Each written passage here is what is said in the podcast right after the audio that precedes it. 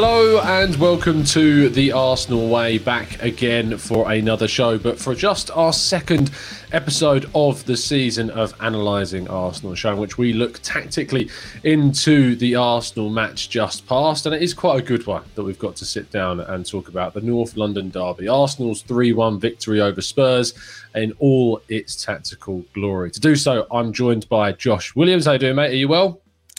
I'm good, mate. Yeah, it's nice to be invited on. First time appearing on the show, so uh, and we've got a nice game to get into, haven't we? So, absolutely. Just to give the viewers a little bit of background on yourself, why don't you do the courtesy of introducing yourself to the listeners? Yeah, so uh, the company we work for is Reach, and I am Reach's football scouting writer. Um, so I cover multiple different clubs in the Premier League, um, specifically in relation to tactical trends, tactical analysis and statistics, you know, underlying numbers, XG, all that cool modern stuff. uh, that's my that's my speciality. So hopefully I can apply that today. Can never get enough XG in your life. That's that's for certain. Um, let's let's go into kind of some of the detailed stuff then about the game. We kick off with kind of how Arsenal played it and dominated the game tactically uh, and were really a superior side during the match. We talk about the amount of shots that they had wasn't necessarily as many as, as it was against Norwich. They had up to, I think it was 30 chances against Norwich, only the 10 shots against Spurs. Um, but a lot of the passing that happened during the game was quite lateral, and Arsenal played across the field really well and with a lot of strength and power. And there's some interesting comparisons to be made with some former uh, relations of Arteta with the way that he's played. Yeah, well, I said to you, you know, it, it does remind me of Pep Guardiola. Uh, we know that Arteta kind of learned his trade, if you like, as Guardiola's assistant at Manchester City. I, I think Guardiola's been kind of maybe the leading force behind the whole, you know, enticing the opposition to one side of the pitch, switching to the opposite side, and finishing the move on the opposite side. And I think he originally got the idea I'm pretty sure because I've read his book myself. I'm pretty sure it was while he was playing chess, um, with the likes of Magnus Carlsen or, or somebody of that ilk.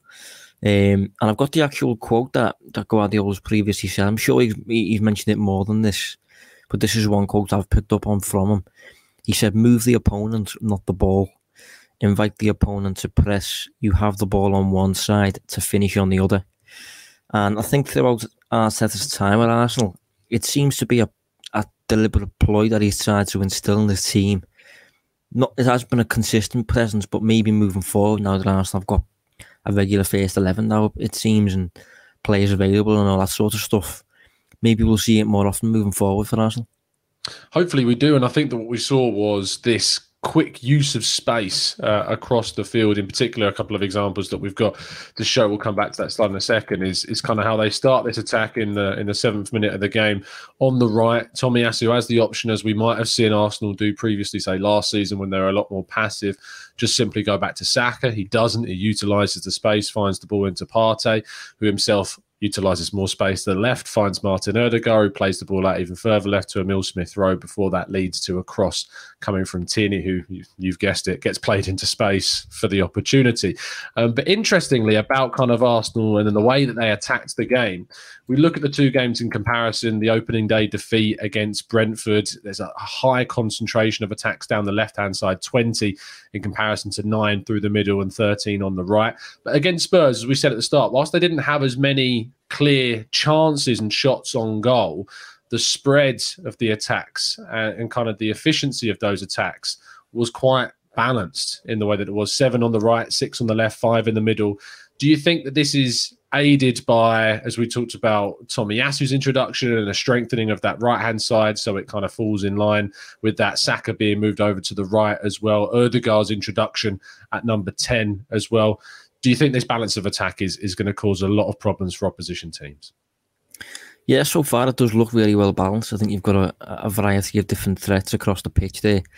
Uh, obviously, we know how offensive Kieran Tierney is. He's inclined to get forward from fullback, but to provide a bit of a penetrating run, run, run type thing. Um, he's, he's that, type, that type of player. He's quite quick, quite mobile, very direct. And I think you've got that on the opposite flank, but not not so much in the fullback area, in, in the attacking area with Saka. Saka's that kind of player, I suppose, in terms of how direct he is, quick enough to threaten him behind. But then in addition to that, and to compensate for that, you've got Odegaard and Smith Rowe, who are both maybe a little bit more inclined to come towards the ball, a bit more inclined to take up central spaces, more withdrawn spaces. And then you've got a Aubameyang in the middle, who's a bit of an all-rounder and really capable of finishing moves. So in terms of how how Arteta is constructing his attack, it does seem quite balanced from left to right and the centre, um, with a variety of different threats as well that, that, that seems having to deal with. And if you look at some some other sides in the league, particularly Manchester United, come to mind, they are very one-sided. They are very left-sided in terms of how, where they favour. You got Luke Shaw over there. Cristiano Ronaldo favours the left. Marcus Rashford, Paul Pogba, mm. Anthony Martial. So you've got lots of players. And if you look at the right side, you know, Aaron Wan-Bissaka's not really a threat on the ball. Mason Greenwood's still in the trade. And Daniel James, up until very recently, again, not too much end product attached to his game. So in terms of how to defend against a team like Man United, teams can do it fairly easily. It's quite, well, not fairly easily, but, you know, it's, it's relatively easy to predict how they're going to mm. move. Whereas when it comes to Arsenal, as I said, it's quite a varied threat it's really impressive that, that that change has been able to to come forth in such a short space of time, and it does go to show kind of Edu's interview that he did a few weeks ago, where he talked about that he didn't want to tar- he didn't want to put a target on the season. He wanted to wait and see what would happen when Arteta had his full squad available, and it does seem now with so many more of, of Gabriel and White and Partey coming in, Tommy Tomiyasu being added, Odegaard being added, that there is so much more of a threat uh, from Arsenal across the pitch and not just concentrated on one flank. Um, going then through to kind of the defensive side of Arsenal's game, 59 duels, 61% of those being won. Uh, a really good amount of the six, uh, the 33 aerial duels being won as well. One of the big things about Arsenal has been the the worry that Ben White's height might be a bit of a problem. Actually, it was his aerial duel that he once uh, won against Harry Kane that led to that first and opening goal of the match. 40 interceptions and, and 20 clearances. But it is this back four that seems to be being established at Arsenal Tomiyasu, White, Gabriel, and Tierney that's leading to a really strong foundation from Arsenal to build on from. Yeah, but I think crucially against Spurs, it's, it seemed like they had the protection around um, from the from the start of the match. There was obviously a high press uh, initiated, and it was it was the case up until Arsenal got the first goal, really. Um, but once that kind of happened, Arteta seemed a bit more inclined to, to retreat then and to form a bit more of a block where there's players ahead of the likes of of White and, and Gabriel. Um, and I think that's sensible management of, of the game state, really.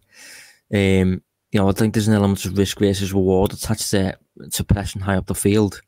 And if you've got a lead, it makes a bit less sense to do it. And once you consider the strengths of Spurs, maybe not particularly suited to breaking down a block, it made some sense for Arsenal to retreat into that block and counter attack really. And Arsenal's second two goals did stem from a uh, counter attacking moments. So I think although Arsenal do have better individuals on the, on the defensive side, I don't think think you can argue with that. They just seemed to me to behave as more of a team, more aligned, more united from back to front. Um, everybody proactive defensively, and if, if, if you're inclined to retreat into a block, everyone retreating into the same block together, and it just helps helps when you can defend with 11, uh, defend with eleven players and attack with eleven players, and that seems to be, you know, the approach that Arteta is building towards. And interestingly, too, you talk about how they defend as a team and, they push towards and they press towards as a team as well. When players are caught out of position, as Tomiyasu or Tierney can be, they're really good at kind of you know covering those positions. A few examples here of seeing Tomiyasu get caught um, Heung-min Son wins the ball back and attacks, and Thomas Partey drops into that right back role where Tomiyasu has, has since vacated. Odegaard drops into the right centre midfield position where Partey was. Xhaka still remains at left centre midfield, and, and that shape's maintained. And they they push uh, Son into a position where he can only take a shot from a very tight angle with a very low chance of scoring. It does end up going for a corner of Ramsdale making a fairly comfortable save. It does work, and they clearly understand their roles. And if this can be done consistently moving forwards, Arsenal could end up solving one of their big, long-standing issues, which has always been defensive frailties and mistakes at the back. And if they can find consistency, it could be a real, as I say, foundation to build on going forwards. Uh, the duels are really interesting because a lot of the duels and the, the highest frequency of duels come a lot from the attacking players on the team. Saka maxing out with 27, Aubameyang there with 24, and Ødegaard, as we talked about earlier, with the way that he pressed the back line, is up there in those uh, those top six as well with with 15. Were you impressed with how high and how intense Arsenal's press was and is going forwards too? I was, and you know, if you look at if you look at Spurs' attacking players, they are quite difficult to defend against. You know, when you're trying to pen these these teams in, if you're high pressing a team like Spurs, they've got such quality that they, they are hard to contain completely. You know, you, if you look at Tanguy and Ndombele, he's, he's got solutions and ways out just naturally because of his game. Heung-min Son is a very difficult player to defend against. Uh, Harry Kane, obviously, top player. So when it comes to keeping these players penned into one one area, it's not it's not the easiest. Um, but sp- Arsenal obviously achieved it fairly well, specifically in the early stages of the match through, as I said, just a very united high press, very aligned high press from from back to front. Um, and obviously, you mentioned Aubameyang pressures there. Uh, he posted, according to StatsBomb, this is 20 pressures in the match. Um, and last season, for example, he only posted more than that in two Premier League matches. And both of them were games where Arsenal wouldn't have really had much of the ball away to Liverpool and away to Chelsea. So again, it just captures how, how Arteta had everybody working towards the same goal from the fullback to the centre back to the striker.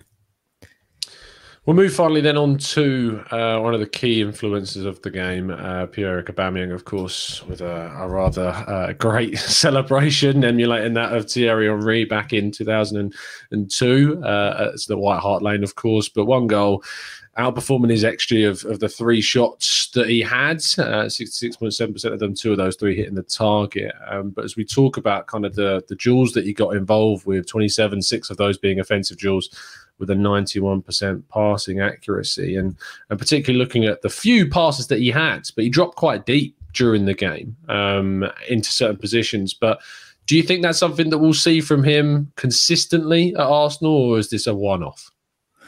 I would be inclined to think it, might go the other way, actually. Um, I do think he contributed against Spurs, uh, and a lot of that I think stemmed from how wide open Spurs left their midfield. So there was the opportunity really for those those progressive passes to find a, to find his feet. But I think against most opponents, I would expect them to be used almost how um, Brendan Rodgers has used Jamie Vardy. I think they have comparable skill sets. They're both aging players, I think it's fair to say. They're both still really quick, uh, threatening behind and things like that. And they're both really clinical. So I think when Rodgers first took charge of Leicester, I think he actually came out and said in a post match press conference, I think it was, that he'd actually instructed Vardy to stay away from the ball, um, which I thought was really interesting at the time. But if you look at the, the makeup of Rodgers' side, it made sense when you look at the, the players behind Vardy in the team, with those being Youri Tielemans and James Maddison. Both of those were playing as kind of, you know, free eights, if you like, number eight slash number 10 types.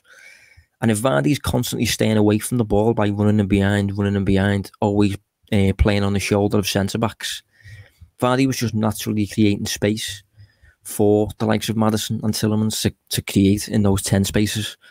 Um, and I think if you look at Arsenal, specifically against Spurs, when they started with an attacking bank of three behind Aubameyang of Smith Rowe, Odegaard, and Saka, I think Smith Rowe and Odegaard in particular are two players that are comparable to Maddison and Tielemans in terms of wanting to occupy those those withdrawn central spaces in number 10 areas. And if Aubameyang's constantly threatening them behind, constantly running them behind, he's going to help create space for those players. So, although he did help with build up against Spurs, I can just see further forward him being used as just the focal point of Arsenal's attack doesn't really come deep so often, keeps stretching the play at all times, and basically just finishes moves. and as Arteta kind of defines what he wants from his best 11, which we still haven't seen because the 4 3 3 that he used against Burnley, we've heard that he wants to use more with the single number six, and, and Odegaard and Smith Rowe opposite as kind of operating as two number eights in that middle midfield three. And, and with that, you'd imagine that when you've got kind of those two eights that become that can become, I suppose, two number tens if they push forwards, that central striker doesn't need to drop because he's got two players behind them plus the support of the two wide men. So we will see how his play uh, develops. But he did get involved with the play against Spurs and it worked very well. But it is, as Josh says there, it's not characteristic of him, um, but something that maybe we can expect on a one off occasion in a North London derby. Uh, Josh, just to finish off today's show, um, give us your final thoughts about how this game made you feel about Arsenal as a threat and where you could see them moving forwards from here. Yeah, well, I think we, we got shown an insight really as to what, what to expect moving forward. I think the early stages of the season obviously were very negative. Um, understandably so, you know, bad results and not so many players available. The performances weren't very convincing, and I think old weaknesses maybe were shown a little bit. But I think moving forward, Arsenal have a bit of a favourable fixture run now. They have most of their players available. I know Jack has just suffered from an unfortunate knock, but I think most of their players now are going to be available moving forward. And I think generally we will see more of what Arteta's Arsenal are going to become. I think now he seems to have a bit of a clean slate. I think um, there's been an element of of cleansing the squad since he took charge.